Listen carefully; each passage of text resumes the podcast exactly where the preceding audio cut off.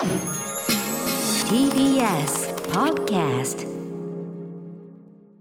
ハライチの岩井ゆきですえー、伊集院光です、毎週木曜深夜0時から放送しているハライチのターンのアフタートークでございます。はい、ということで、えー本編にえー伊集院さんも来ていただいたんですけどもアフタートークも参加していただけるということでありがとうございます。はい、え本編はリラックスできませんでした、ー、リラックスできなかったですか？いやだから、ええ。ゲストに出慣れてないの、はい。まあ、なんかあずっと自分の番組をやってきて迎える側だったから、はい。なんかそのえー、岩井君が今どういう気持ちで聞いてるんだろう？時間はどうなってるんだろう？みたいなところが入りすぎて、はい。ちょっとドキドキしてましたけど、えーえーずっと。聞きたかったはい、話がある。まあ本編のケツでもちょっと言いましたけど、なんかね地域猫、はい。うちまあ俺は猫全然最初興味なくて、えでまあもっと言えばもともとペットを飼うっていうこと自体にあんま興味がなかったのがかみさんの誕生日に犬を飼ってから、は犬大好きにー、なって。犬飼ってましたよね。でその後今度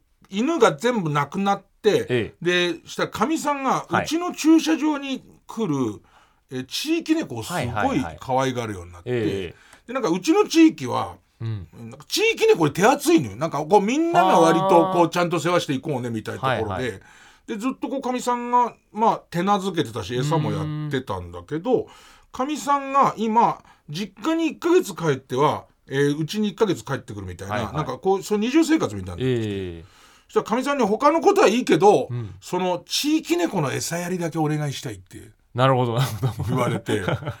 で最初はもうかみさんが可愛がってるやつだからっていう理由だけでやってたんだけど、はいやっぱ毎日会ってるとちょっと可愛くなっでまあ、そうですよ本当に。ね可愛がってくるじゃん。えニーニとミーっていうね、名前つけてんじゃないですか。えーかみさんがつけてんだよ、はい。でもこれ飼い猫と違うところは、はい。果たしてみんなにとってニーニとミーなのかっていうとそういうことでもない。れじゃないですもんね。みんな勝手に呼んでて、でやつも自由でかみさんが世話してる時も俺が世話してからもずっとニーニとミーはうちに来て、はい定期的にご飯を食べてて、はいでいてなんかさたまにささみなんかやると手から食べてくれるよううになーんりでこれもあの以前の僕だったら考えられないんですけど、はい、手から食べてくれるってこんなに嬉しいんだみたい 感動しちゃって。な。でなったのに、はい半月前にいなくなっちゃってああ。一匹だけ来なくなっちゃって。えでもうしょう最初にもうは半月前だ半月経っちゃうとー、半月はそう毎月。毎日いたのに半月経っちゃうともう諦めてたら、うん。急に昨日のはい。朝帰ってきたの。おお。昨日のもう朝。正直死んだと思ってた老老猫老病だしまあそうっすよね。猫いなくなりますから、って言うじゃんはい。でラジオで最初いなくなったって喋った時も、ええなんかツイッターにいっぱい「ああそれはあれだな猫は死ぬ姿見せないって言うからな」って書いてくるやつがいっぱいいて、はい。それ全員ミュートした。ねえ全員、そんな悲しいことを言うやつは全員ミュートして。悲しいし、そんなこと分かった状態で言ってるしってことですもんね。で、やっと帰ってきて、はい帰ってきたんだけど、なんかどうしたらいいのかよくわかんないのは、こう、うちにこう、アライグマが出るって話ちょっと前にしたんだけど、はいはいはい。野良のアライグマが出るようになっちょっとストレスが溜まった感はあって、ビビってたから、はい野良アライグマに。うん。で、この野良アライグマをどうにかしたいんだけど、えなんかルールがあって野良アライグマは自分で何かしちゃダメで、触ってもダメだしあの役所のな人に相談してなんか駆除班みたいの。だからもう害虫扱いってことですそう。完全害獣扱いだと。はい。でそこに相談すると「あもうやりますよ大丈夫ですよ」って言われるんだけど、はい。多分臆病な方な猫はもう二度と来なくなると思う。ああ、要するにその取り物騒ぎの中で、はいはこういう仕掛けをしてやっえーつけますからって言われるんだけど、それうちの猫はバカだから入っちゃうし、はい。で、えっといや、そうっすよね。地域猫って一回、はいそうやって罠に入って、うん。虚勢手術をされてる経験があるからん相当怖いことなのそのことがうんだから多分これアライグマの駆除をすると猫二度と来なくなるしはあはあはあ。アライグマあのままだとみたいな。ええ。今今ここ。はあいやでもわまあ分かりますよ。なんか俺もなんかこうあのーメゾネットの家に住んでた時に、庭にちょっと猫来てた時があったんですよ、でもある日なんかちょっと餌やろうかなと思っていいつも見てるだけだったんですけど餌やろうかなと思って近づいてこのなんか猫缶みたいなのあげようと思って近づいたらバーってどっか行ってそっからやっぱ二度と来なかったですね。いやだから多分今桜猫とかやって、はい。そのご近所の状況はあるんあるでしょうけどこうあの保護猫活動してらっしゃる方いっぱいいるけどあの子たちは必ず怖い目に一度人間の手によって、はい。自分を手術してくれてありがとうと思ってるわけがないから、うん。なんか罠にかけられて知らないとこ連れてかれてなんか手術されたの経験があるから、まず多分心は開きにくいやつだと思うんだよね。それの住処にもう一回罠が現れて、うん。ごめんねあの間違ったじゃ済まない気がして。あでさらにこの話をすると、ーはい。アライグマを見っけたらちゃんと連絡して駆除するルールみたいのが厳しいとこもあって。あーなるほど。それを駆除しないっていうあんた何なんだと。うん。いう抗議も来んだよね。結構メールとかも来て。あー難しいとこっすねアライグマが本当に可愛くないかといったらそうでもないですしね。で俺これも、はいなんか矛盾してるのは、うちの周りは地域猫活動の保護活動がしっかりしてるからっつって、縁あってうちに来てるもんなんだから、はい。餌食ってくぐらいいいじゃないかってやってるけど、アライグマはぶち殺すっていう、その それはそうなんですよね。その感じが俺の中えで、ーいやもちろんまあルールだからって言われるとアライグマが伝染病を媒介しちゃうこともありますと、はい。ルールだからって分かるけどだから心の整合性が取れないそか。れはもう割り割り切るしかないですよ。やっぱ犬猫は可愛くてね牛豚食いますしそうなんだよね、はい。そうなのよ、はい。で見てくれは下手したらうちの猫ボロボロだから うちの猫より多分普通に見ちゃったらアライグマの方が下手したら可愛いぐらいなんだけどあでもこいつはそね野生で結局アライグマの方は1週間に1回ぐらい来るんだけど、はい。もう二度と来てくれるなと思いながらもう俺の目の前に現れちゃうともう俺は何かしなきゃならなくなっちゃうからっていう状況で。でいろいろ考えた結果、はい。い、ろいろこうネットでこう探してったら、はい。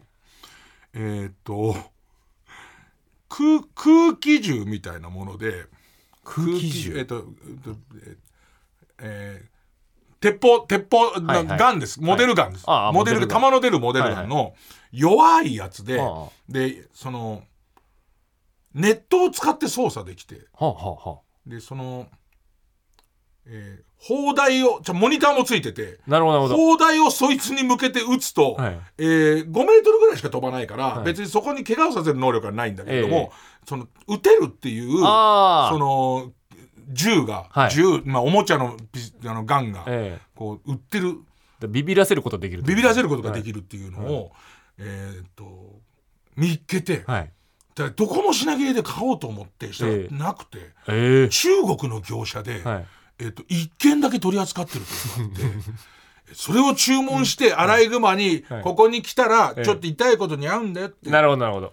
はい。でネットでずっと俺はもう監視するとオフはずっと監視してアライグマ来たら撃つって決めてたんだけど、えっとそのサイトが詐欺という。俺が痛い目にもうお金は払ってんだけど、はいあーやばい。えー待てど暮らせど、はい。えっと届かないっていう来ないですか？今状況で。なんか本当困っちゃうんだよ、ね、俺も一回だからその中国系サイト詐欺ありまして。あそう。あの自転車買った時に、あのまあ俺ってあの全部給料母親に預けて、うんうんうん。あのそっからお小遣いもらってる状態なんですけどなんかこうあのその6万ぐらいのあの自転車のサイトだったんですけどその、うん。じ中の6万ぐらいのその折りたたみ自転車みたいなやつだったんですけどそれを買う時になんか自分の毎月をもらってるお小遣いからこういうものを出すとお小遣い減っちゃうからと思って、うん。母親にちょっとこういうの買いたいんですけどってそういうなんかちょっとだけでかい買い物の時は相談するんですね、その時に「大丈夫なの？そのサイト」みたいな感じで言われてでそのサイト調べたんですけど、うん。ちゃんと店舗もあると。うん。電話番号も書いてあるみたいな感じになって、でそれで「大丈夫だよ」もう本当にそんな詐欺なわけないんだからって購入したらそこもやっぱ中国系の詐欺サイトで、でその母親に振り込んでもらったんですよ。そしたらもうそれ以降一切連絡取れなくなったんです。よはいはいはいはいはい。うわ。でうわやられたわと思って。でも母親にやっぱ大丈夫だよって言ったってもなんか相談できなくて。よく逆逆のパターンあるけどね、母親の方が年老いて詐欺に引っかかっちゃったけど息子に言えないっていうパターンはよよく聞くけどね、ええ。そしたら銀行からその実家に電話ってなんかここ毎回変なこの送金があるところなんで止めときましたみたいな連絡がいったんですよ。いやあすげえ。危ねえみたいな。よかった6万助かったってなったんですけど母親にバレてああほら言わんこっちだじゃないって。なったのがあったんですよ。でこの間また、うん。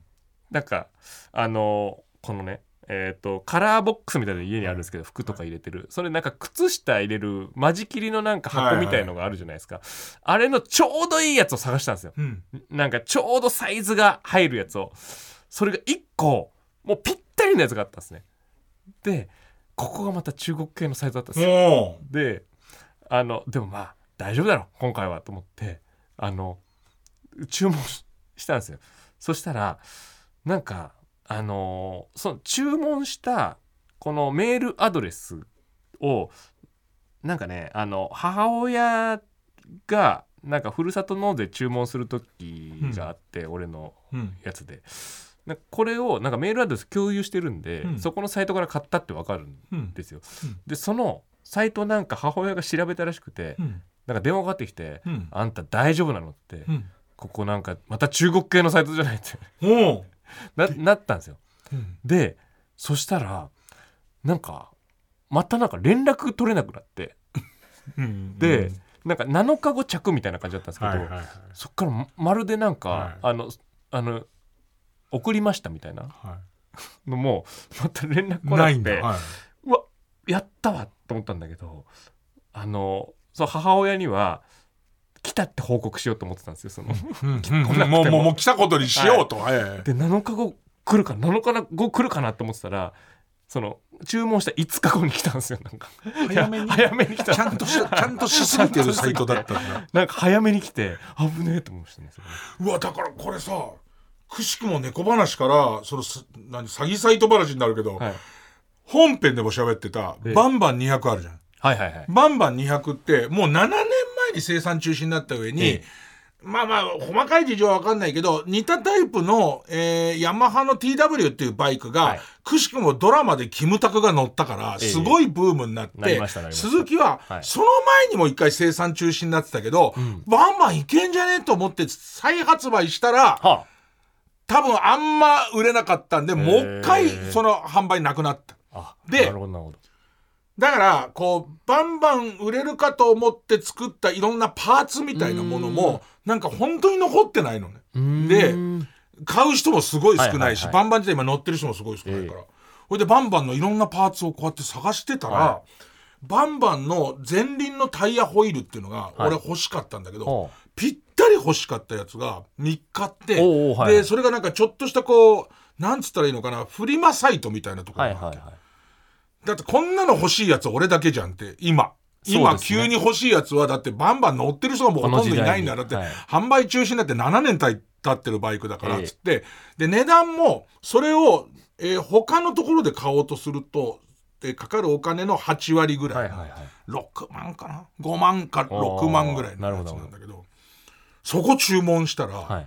注文しようとしたら、はい。あの今度は、えー、とチェックソフトみたいのが、はい。これは詐欺の可能性があるってやってきて。ああたまにありますよね。あるでしょ？はい。調べたらはい。結局こう詐欺だ物を送ってこないっていうのがいっぱい。あるええだけどさ、はい。そんなもので詐欺すんだと。あのなもっとさ例えばすごくみんなの欲しいプレステ5で詐欺するやつは、はい。多分こっちも警戒するじゃん、でも多分今同時に欲しいやつは俺しか多分いないんじゃないのっていうやつでずーっと用意して待ってるってどういうことって思うんだけどよくよく聞いたら、はい本当にあるフリマサイトの情報を丸々コピーして、宛先だけを全部その詐欺会社に書き換えてるやつだからリアルな全部他はリアルでっていうのを聞いてなんじゃそりゃみたいな。これ伊集院さんまさに俺がこの注文した自転車もこれなんか買わないだろうみたいな、はいはい。なんか変なやつだったんですよ。はい。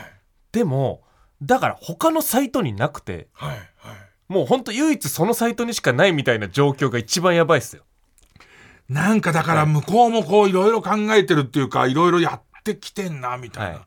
あとアメリカでそのビデオのパーツみたいの買ったら、はい。届かないんだけど、ええ。その1ヶ月に1回ぐらい、はい。と届かなくてす英文の長いやつで、いや、ちょっと今これ仕入れに手こずっててとか、はい。香港の方までは行ったはずなんだけど、はい。その香港で、えっ、と、手違いがあって荷物がどっか行ってますみたいなやつを、1年半ぐらい、一月に1回ぐらい。だけどいや、お前もういい、手厚い。いい、いい、あの、メルマガとして面白かったからいいよ、つって、俺の中ではずーっと、はい毎回違うの、定型文じゃなくて、はいえー作ってん。だなんで、その、これがいかなかったかっていう理由がっていう、オフィスを引っ越した時にはい、いろいろこうあって、えっと、多分、違うところに行っちゃってると思うみたいなやつが、毎回来て、結局最後まで来なくて、でも、なんだかんだ6000円ぐらいのもんだから、泣き寝入り泣き寝入りしたんだけど、まあ、泣き寝入りするには十分ぐらいのワクワク感が、おお、また来たみたいな。Hey, Ken! かに Hi, Ken! なんつって労働力を考えると言ってくんだけど、はいうわ、詐欺、詐欺サイト。手厚い詐欺サイトだったら許しちゃう可能性ありますねだからで、さらになんか最近すごいと思ったのはさっき言ったの、のえークレジットカードとか銀行がはいはい止めてくれるシステム。優秀ですよねあれすごい。あれは本当にすごい。本当。ありがとうと思いましたもんね。でもそれの間違いが、要するに俺の行動購買パターンを AI がちゃんと読み込んで、はいはい。変こいつこんなもん買わねえじゃんっていうようなことに当たったりした時も来てくれるらしいよね、あなるほどなるほど。あそんなこともちゃんと判断してくれてるんですか？だから俺がそのマネージャーがすげえ働いてたから、はい。ちょっと高級なドライヤーを買ってあげるええっていう話をして、まあ、美容家電みたいなものを買おうと思って、えでうちのかみさんにそのうちのマネージャーにこういうもんあげようと思ってんだけど、はい。これってどう？みたいな話したら、あすごくいいんじゃない、はい。ただっていうそれ私も欲しいんですけどって言い出したの。ねうちのかみさんが、うん、でそのマネージャーにあげるのはそうだけど、そんな高級なドライヤー買ったことねえじゃんみたいな話になって、えーそれ買わざるを得ない。でそれをじゃあ2台はい。買って、えでえっと、えーマネージャーの家と、はい。えーそれからうちのかみさんの実家に両方こうやって。送って、ええそしたらその AI がえはい「お前美容家電なんか買ったことないし」っていうのに反応したの あともう一個は同じ新発売の高級家電をはい。同時に2個も買うやつは、えっ、と AI は見逃しませんよそういうやつは詐欺だったりとか、はいはい。何かこう変な目的に使うやつである可能性が高いですっていうことと、お前なんでいつもと違う住所にうんうんうんうん。2箇所も送ってんの？みたいなことで、はい。全然クレジットカードが降りてくんない延々とそのダメなの、まあ、理由は細かく言ってくれないの、ええ。だけどどうやらで最終的にここに電話してくれっていうところで、はい。に電話して初めて分かるのが、はい。ちょっといつもはお買い上げにならないものが、おしかも2個買っててうわ。多分そこが引っかかってるんだと思うんですけどって言われて。ただ俺は頼もしいってやっぱ思っていやそうですよね。それで未然に防いだやつはいっぱいあるでしょそういうことだはから、あ今度また変なんかとてつもないものを買われちゃった時にもう必ず1回大丈夫ですが来ると思ったらあれすごいよ。だあいつにとって何が俺らしくて、おうん。何が俺らしくないっていう。ちょっとそこまで来てますね。ちょっと前にはい。たまたま、えっと撮りたいこう映像で使うのに、はい。天狗の面のまあまあでかいやつ買った時は、はい。普通にクレジット 俺こいつだったら妥当だろうみたい AI にとっては天狗の面はまあ買うやつだなっていう。な その判断なん天狗の面だったら大体ね、そのブロックしてもらいたいもんですね、から大体ね、なんかあんまりね、大丈夫かまあそれはね、えー天狗の面を使った伝統芸能をやってる人以外は、もうほぼ止まっていいと思うんだけど。止まって、ほしいですけそうどなんだよね。えーなるほど。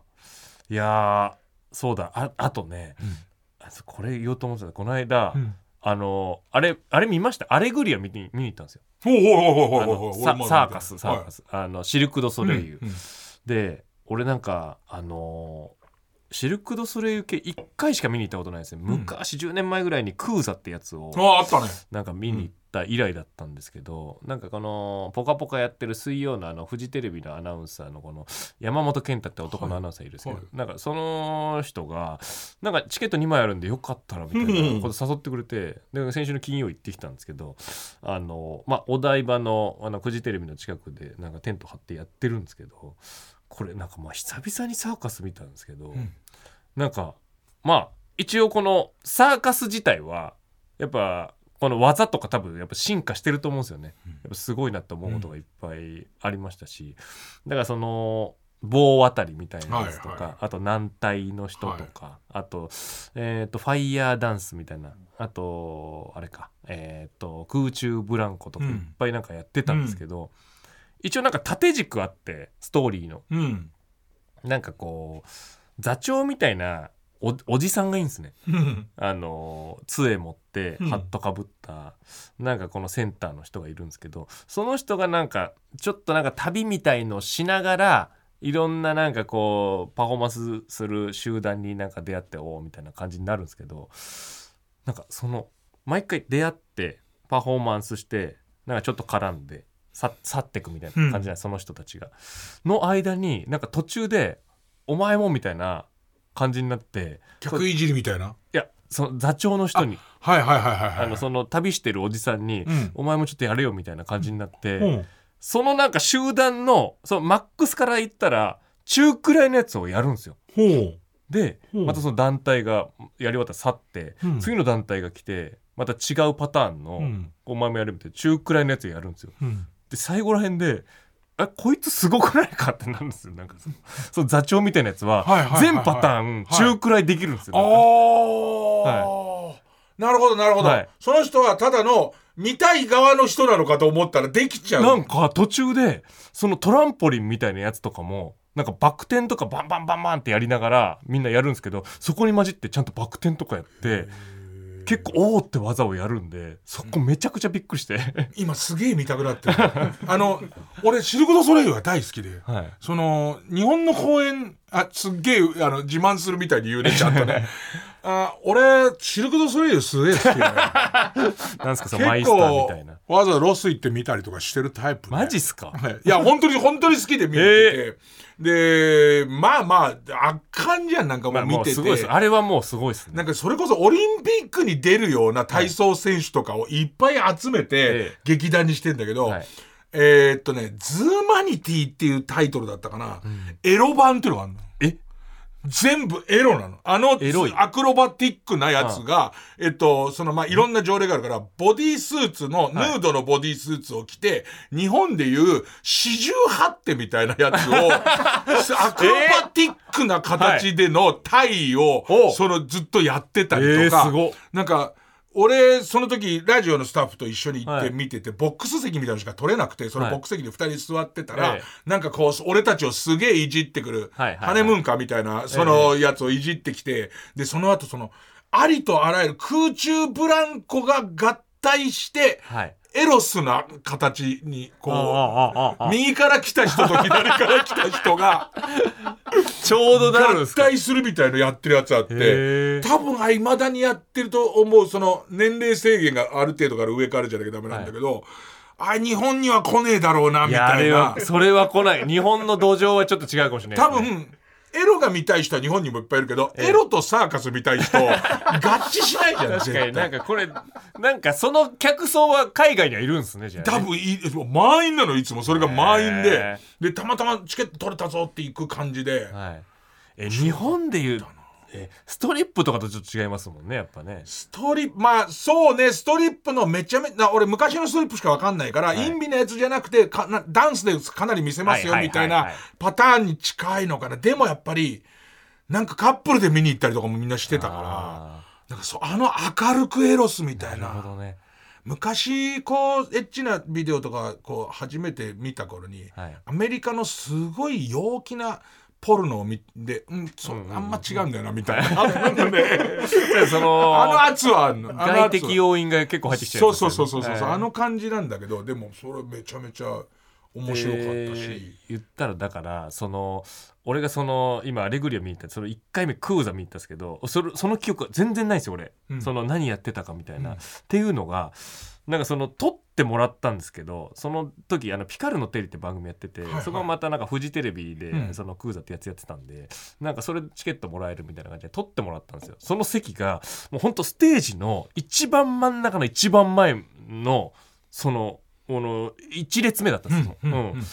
でもうピエロにいじられまくってそこで。あ でいつまだピエロちょいちょい出てくるんでいつまたいじられんだみたいななんかその恐怖があってもうそのサーカスに全く集中できないみたいな状態だったんで。あれはそのお笑いやってる人間特有の恐怖あるじゃん。なんか、そんなこと考えてないにもかかわらず俺の対応でしらけさせちゃったらどうしようみたいな恐怖感があるでしょ。ありますあります。あれだよね。あとんもし気づかれた時に客に。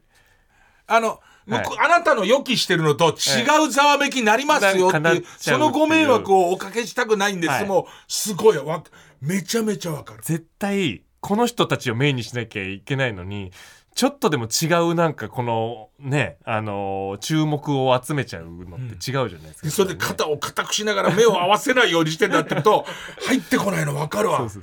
本当にそれで結局自分でやるんじゃなくて一一般人として演じなきゃいけないみたいな感じあるじゃないですか。うわそれもういたたまれないですよなんか。向こうハライチ分かってます？みたいなこと、向こうの選んでくる人に俺ハライチなんでちょっと変な感じになっちゃいますからとも伝えられないし。そうですよね。あそれか。でもなんかうん。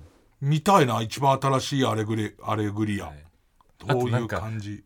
もう本当に海外の人ってコメディアンなんだみたいはない。感じ気づいたら、はい。なんかやってとか言いかねない空気ないですか？なんかその。分かる。でいてその時にはい。自分の無力さを悟るよね。いやもうこの場でできるようなやつってないんだけどなみたいな。だからあの口から、えー、とトランプ出るぐらいのものはや、はい。持ってないと、はやばいよね。どんだけ口先でやってきちゃったかみたいな。そういう時いやほんとそれも日本語ね限定でやってきちゃってるから、はい。あの感じはだから友達とかが、はい。ななんかこうこの人何やってんのに対して、この人はジャパニーズコメディアンだみたいなことを言うのをはいやめろ。やめやめそうそうそうそう。やめお俺は一般の太っている人ですっていう感じの。なるね。うんはい。ということでそろそろはい。こんなこんな感じですか？はい、本ね。当ありがとうございました、はい。今回は、はい、澤部先生の偉大さが澤部兄さんの偉大さが分かりましたんでまたあのぜひ勉強させてとはい。えください。本当移住生出ていただけることなんか本当ないんで本当にこの危機を救ってくださってありがとうございました。ありがとうございました。はい、ということで、えー今日出てくれた伊集院光さんでございましたありがとうございます、えー、ハライチのターンは毎週木曜深夜0時から TBS ラジオで放送してますんでぜひ皆さん聞いてください。よろしくお願いします。ボンジュール三輪明宏です。ポッドキャスト番組三輪明宏のバラ色の人生。配信は毎週日曜日と水曜日です。忘れないでね。忘れないでね。でんでん。